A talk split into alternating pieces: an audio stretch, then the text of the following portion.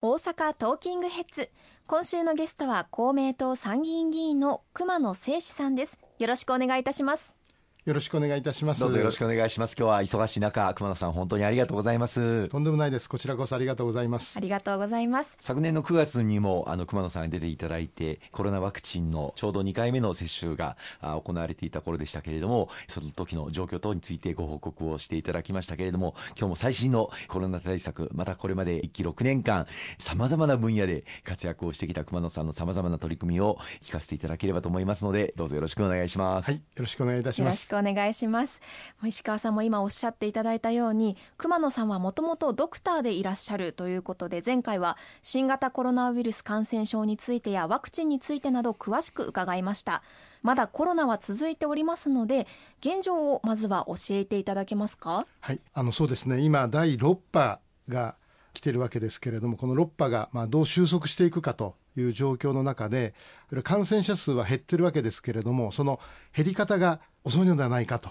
いうことで、まあ、この収束に向けてですね、まあ、これからどのようにしてですね対応していくかということ非常に大事な時期に来ているというふうに思います。まあ、3月21日をもってまん延防止等重点措置は全国解除されましたけれども、まあ、オミクロン株のまあ感染力というものは非常に強い。引き続き感染拡大防止には注意をしていかなければいけないですよね。そして熊野さんはこのコロナウイルス感染拡大防止にずっと取り組んでおられましたがクラスター対策にもご尽力されたと伺っています。そちらはいかがでしょうか？そうですね。あのちょうどあのコロナが2020年の1月からずっと広がってきたわけですけれども、まあ、当初は保健所でありますとかさまざ、まにあのクラスター対策あの日本が世界に先駆けてやってたわけです。で、それが一定の効果を示しておりました。で、保健所機能の強化でありますとか、あるいはやっぱりあの高齢者施設、介護施設等でのクラスター対策とあのいうことが非常に大きな課題となっておりましたので、まあ、そういったことにも私もあの議員の一人としてあの取り組ませていただいたところであります。具体的にどういったことに取り組まれたんですか？例えばですねやっぱり保健所で感染者の皆様方を、まあ、拾い上げていくというふうなところでどこまで感染をこの保健所の方で把握をしてそれを抑え込んでいくのかということですけれどもやっぱり人でも足りない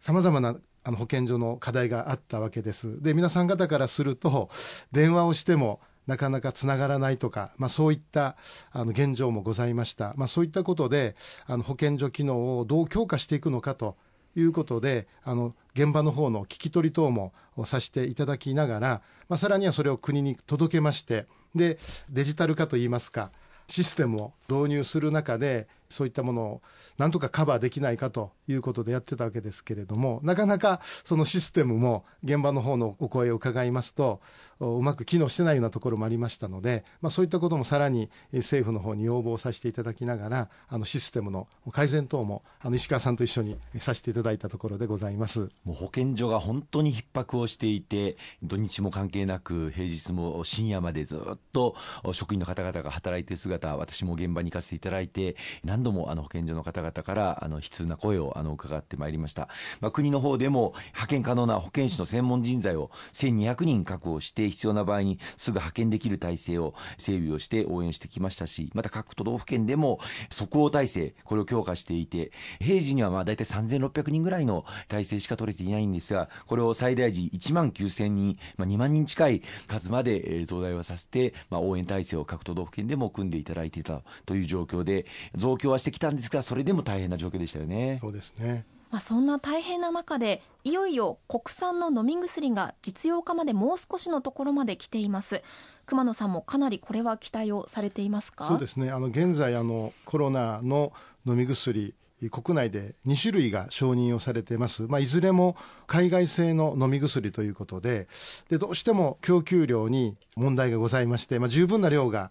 あの患者さんのところに届いてないということがあります。でそういった中でこの国産ということに非常にこだわっておりましたので、これあの、塩野義製薬の方で開発はしたんだけれども、まあ、実際にこの臨床試験、人に投与をして有効性とか安全性とか、まあ、そういったものを確認しないといけない。治験というのがあるんですけれども、あの治験にはやっぱりお金もかかりますし、あの人でもかかってきます。で、そういったところをあの政府として支援をしてもらえないかというのがあの私たちの公明党のあの要望でございましてで政府の方としても当時はあの加藤官房長官が窓口になっていただきましてもう抜かりなくやりたいというふうにおっしゃっていただいてで年が明けまして今年の1月また塩野義製薬のあの社長さんが公明党まで来てくれまして、で、まあ、公明党に対するその御礼ですね、まあ、知見が非常に順調にいってますということと、その知見の結果、まあ、途中報告にはなりますけれども、結果もお示しをいただいて、そうするとですね、有効性も非常に高いし、それから安全性も確保されているということで、で公明党としてですね、まあ、次のステップ、いわゆるこの早期に実用化できるようにということで、承認ですね、お薬として、まあ、薬事承認と言いますけれども、お薬として一日も早く承認できるようにということで、政府に改めて要望させていただいたわけです。で、その流れの中で、塩野義製薬が2月の25日に、承認申請が出されました。出されました。で、間もなく、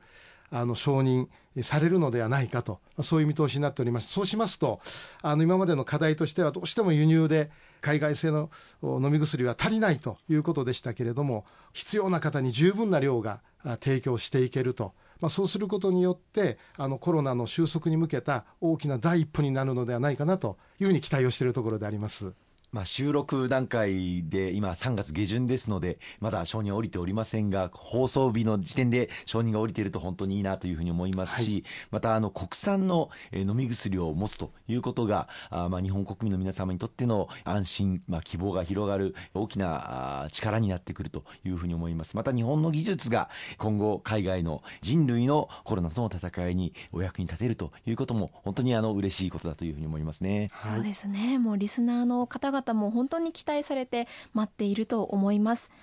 そして現在行われている3回目のワクチン接種についてですが、うん、熊野さんも無償化すべきとのお考えで、これは取り組まれていたのでしょうか？そうですね、あの1回目、2回目が無償化でした、であの皆さん方の方から、3回目はどうなるんでしょうかというふうなお声もいっぱい頂戴したところでありまして、で3回目もですね、無償化にすべきということであの取り組ませていただいているところであります。で現在あの3回目の接種があの進んでるわけですけれども今大体35%ぐらいでしょうか3回目の接種がでこのやっぱり3回目の接種をですねしっかりとやっていくということがあのコロナ収束への一つの大きな取り組みになってくると思いますので引き続きですねあの3回目の接種をあの皆さん方に、まあ、無償化とともにですね安心をして円滑に接種していただけるようにあの努めていきたいなというふうに思ってございます。あの3回目の接種会場の設置につきましても、あの私と熊野さんで一緒に取り組んできまして、具体的にあの国があ設置をする接種会場、防衛省の自衛隊が、え大阪市内でも2カ所設置していただいているんですけれども、設置の準備状況、またあの接種が円滑に進んでいるかどうか、何度も現場に一緒に足を運ばせていただいて、確認をさせていただきました。またあの熊野さんはあれですよね、職域接種も力強く応援されてますよね。はい、はいそうなんです。いわゆる自治体でこのワクチン接種をするというのが大きな国の方針だったわけですけれども、その中で、いわゆる会社とか、まあ、あるいは大学等ですね、まあ、そういったところで接種を加速していこうということもあの取り組ませていただきました。あのまあ、その中で、いわゆる自治体が負担しなければならないものが軽減をされると。で職場で接種をしていただく会社で接種をしていただく大学で接種をしていただくということでスピードアップにもなりましたしあのこれは非常に大きかったかなというふうに思ってございます。特に歯科技工士会がやられている職域接種も応援されているんです、ね、そうですね。あの歯科技工士の皆さん方からあのご要望いただきましてでなんとかですねやりたいんだというふうなことで、さまざまにあのいろいろと意見交換しながら、で現実にですね、あの歯科技工士会の皆さん方で、あの接種、ご家族も含めて、でまた我々もですねあの接種することができまして、まあ、非常にあの私たちも良かったなというふうに感謝しております。そしてまあここ2年と少しコロナ対策に明け暮れていらっしゃったと思いますが、うん、まあ、議員になってここまでどんな思いで取り組んでこられたか教えていただけますか？はい、ありがとうございます。あのまさにこの2年余りはあのコロナ対策に明け暮れるという表現がぴったりだと思いますけれども、あのその中でさまざ、まにあの本当にあの現場の皆様方のあの声がいかに大事かということをあの実感する日々でした。さまざまにお声を頂戴するわけですけれども、まあ、一つには、いわゆる地方議員の皆さん方その地方議員の皆さん方の先にはですね庶民の皆さん方のお声っていうのがあってでそういったお声をですねなかなかやっぱ政府の方に届かないこともいっぱい正直あります。でそういったことを私たちがあの届けてるんだと。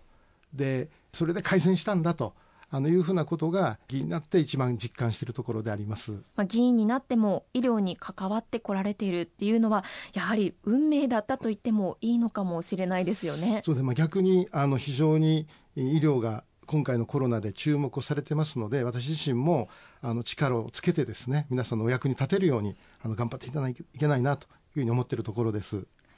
ありがとうございます。後半も引き続き伺っていきます。